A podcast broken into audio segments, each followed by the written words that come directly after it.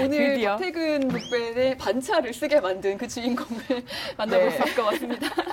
어, 4월에 따끈따끈한 신간을 내고 베스트셀러가 되신 음. 분인데요.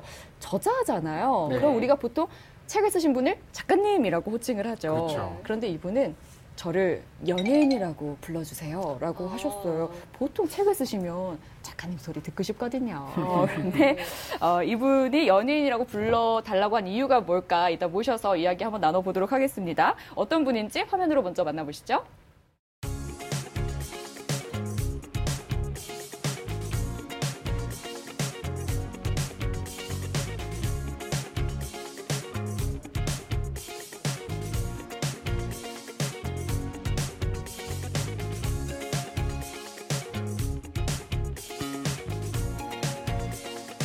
생각 많이 하게 되고 또 생각 많이 듣고 싶어서 이렇게 콘서트까지 찾게 된 것 같아요. 아, 다 기대되는데 책에 사인해 주신다 해가지고 그거 기대하고 있어요. 이 책 읽으면서 좀 음, 사람 봉태규에 대해서 조금 더 많이 알게 됐다. TV에 나오는 모습이 아닌. 네.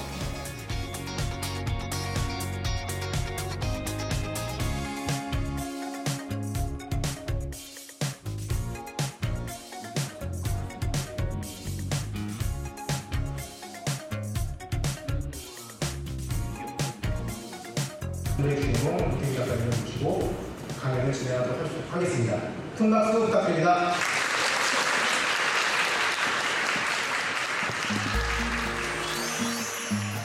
이 가족을 꽤나 진지합니다. 그래서 네, 저자 반갑습니다. 꼭 누군가한테 얘기할 때 그렇게 얘기해요.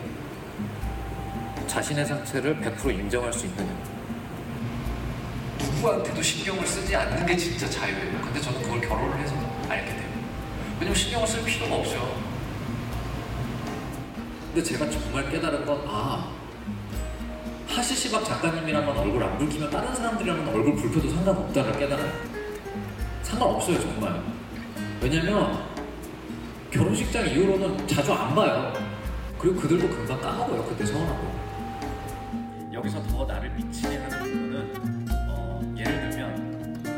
1 더하기 1이라는 문제를 내놓고 정답을 2라고 쓰고 오기 전에는 봉태규 작가님에게 어떤 좀 선입견 같은 게 있었는데 말씀하시는 걸 들으면서 저희 가족이 겪었던 고민을 해왔던 그러면서 저희가 뭔가 하나하나 어, 풀어나가는 어떤 그런 부분들이 많은 공감을 했고요. 얘기를 듣고 보니까 정말 배울 점도 많고 그리고 생각했던 것보다 더 많은 깊이가 있는 분인 것 같다라는 생각을 했어요. 저- 개인적인 일들이 어, 어쩌면 사회적으로 어, 다 공통된 주제가 될 수도 있겠구나 라는 생각을 많이 하게 되었어요. 자, 작은 일들이.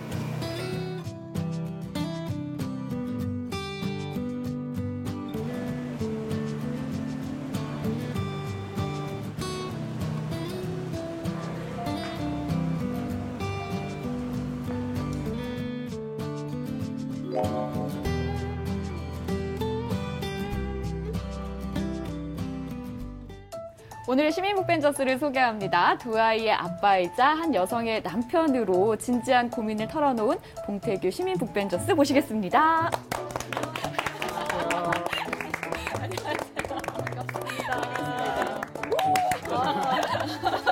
박수 좋아하시는군요. 자, 시청자분들께 직접 소개 부탁드릴게요. 이쪽 보시면 될 것 같아요. 네. 아 이쪽이요? 이쪽. 예. 네, 시청자 여러분 안녕하세요. 어, 평상시에는 연기를 하고요. 이번에는 책을 써서 글을 써서 어, 이 프로그램에 나오게 되었습니다. 봉태규입니다. 네. 반갑습니다. 아니 그 책 날개의 저자 네, 네, 소개를 네. 제가 한번 읽어드릴게요. 네, 네.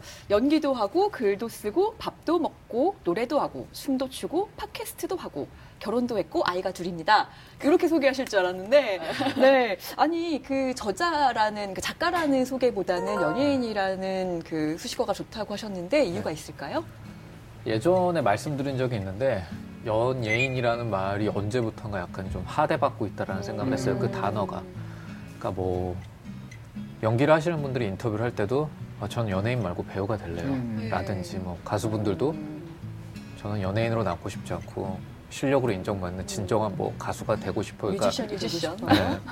그러니까 어떤 말을 높이기 위해서 쓰는 네. 말처럼 쓰여져서 근데 사실은 그게 아니라는 생각이 컸거든요. 왜냐면 그냥 연예인 안에 이제 따로 가수도 있고 연기를 하는 뭐 배우도 있는 건데 그렇게 너무 하대받을 표현은 아닌 것 같아서 그러면 뭐 나라도 그 표현을 써야겠다 싶어서 이제 어디 가서 소개할 때 연예인 봉태규입니다라고 하죠.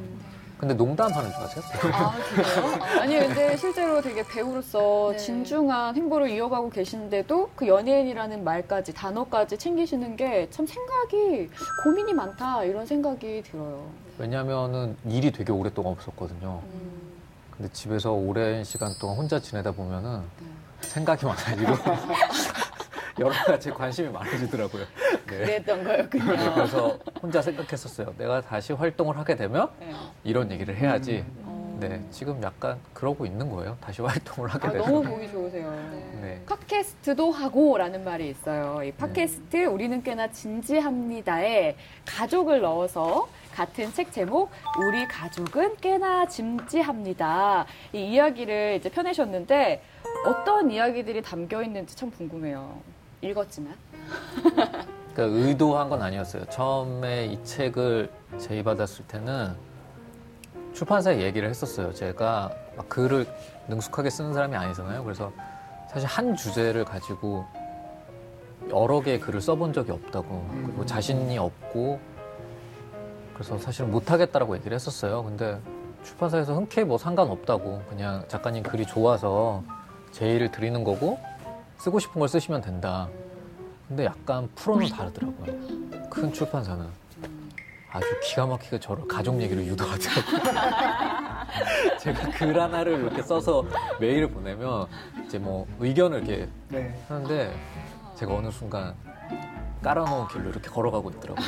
어떤 글을 쓰셔도 좋지만 저희는 뭐. 가족 이야기를 그러니까 좋겠습니다. 뭐 그런 얘기도 아니고 뭐, 뭐 작가님 뭐 이번 글은 좋았고요. 뭐 의견 보탭니다. 근데 요즘에 뭐 이러이러한 얘기가 있고 뭐 이렇던데 저는 이렇습니다 하면서 편집하시는 분이 음. 잘 유도를 했고 그 다음에 또 이 글을 한창 쓸 당시에 제가 워낙 사실은 막 여러 가지 변화가 있었어요. 뭐 첫째 아이가 어린이집에 처음 갔고 제가 이사를 했고 음. 그다음에 뭐 둘째가 태어났고 그러면서 사실 가족한테 몰입할 수밖에 없는 그런 시기이기도 해서 자연스럽게 이런 책이 나오게 된 것 같아요. 음. 네. 이 앞선 책과 이번 책이 자연스럽게 흐름이 이어지는 것 같더라고요. 앞서 펴내신 책이 개별적 자라는 네. 책인데 그 책은 휴지도 일러스트로 아주 심플하게 돼 있고 작가 소개도 생각보다 글을 꽤 잘 쓰는 사람 외울 정도로 심플하게 돼 있었거든요. 어, 그런데 이번 책은 표지도 한결 이 풍성한 느낌이 담긴 아. 사진이고 작가 소개도 굉장히 길어졌습니다. 길어진 거군요. 그렇죠. 네. 이번 책의 표지도 직접 고르셨어요? 사진이요? 이거는 제가 고른 건 아니고요. 사실은 어 저랑 이제 같이 결혼하신 하시시박 작가님이 찍어주셨는데 음. 의도한 건 아니었어요. 이때가 언제였냐면 저 제가 스웨덴으로 여행을 갔었는데 아. 아. 이들하고 둘 아이 둘이 다 아팠어요 이때. 아이고. 그래서 이때가 언제였냐면 첫째 애가 좀 괜찮아지고 둘째 아이가 옮아서 아. 안 좋을 때서 이제 저한테 칭얼거리면서 와서 제가 안 왔는데 이때 이제 빛을 한번 보겠다고 작가님이 테스트 겸 찍은 어. 건데 느낌이 좋아서 네. 이걸로 이제 선택하게 됐죠. 음. 그러니까 이렇게 안아줄 수밖에 없는 거예요. 진짜 아플 때는 온몸으로 안아주고 싶은데 이 표정도 그렇고 아는 네. 자세도 그렇고 그래서 그런 게 자세히 느껴져요. 보시면은 제 머리가 이상해요. 약간. 가르마가 없어요. 아 근데 이 표지가 이 책을 다 얘기해 주는 것만 같았어요. 네, 저는 그 제목이랑도 너무 잘 어울리고 약간 그 톤 다운된 그런 느낌도 그러니까 이게 지금 북유럽의 빛이군요. 이 사진에 담긴 게 참 잘 어울린다는 생각이 듭니다. 오늘 방송 좋았나요? 방송에 대한 응원 이렇게 표현해 주세요. 다운로드하기, 댓글 달기, 구독하기, 하트 주기. 더 좋은 방송을 위해 응원해 주세요. 다운로드하기, 댓글 달기, 구독하기, 하트 주기. 기억하셨죠?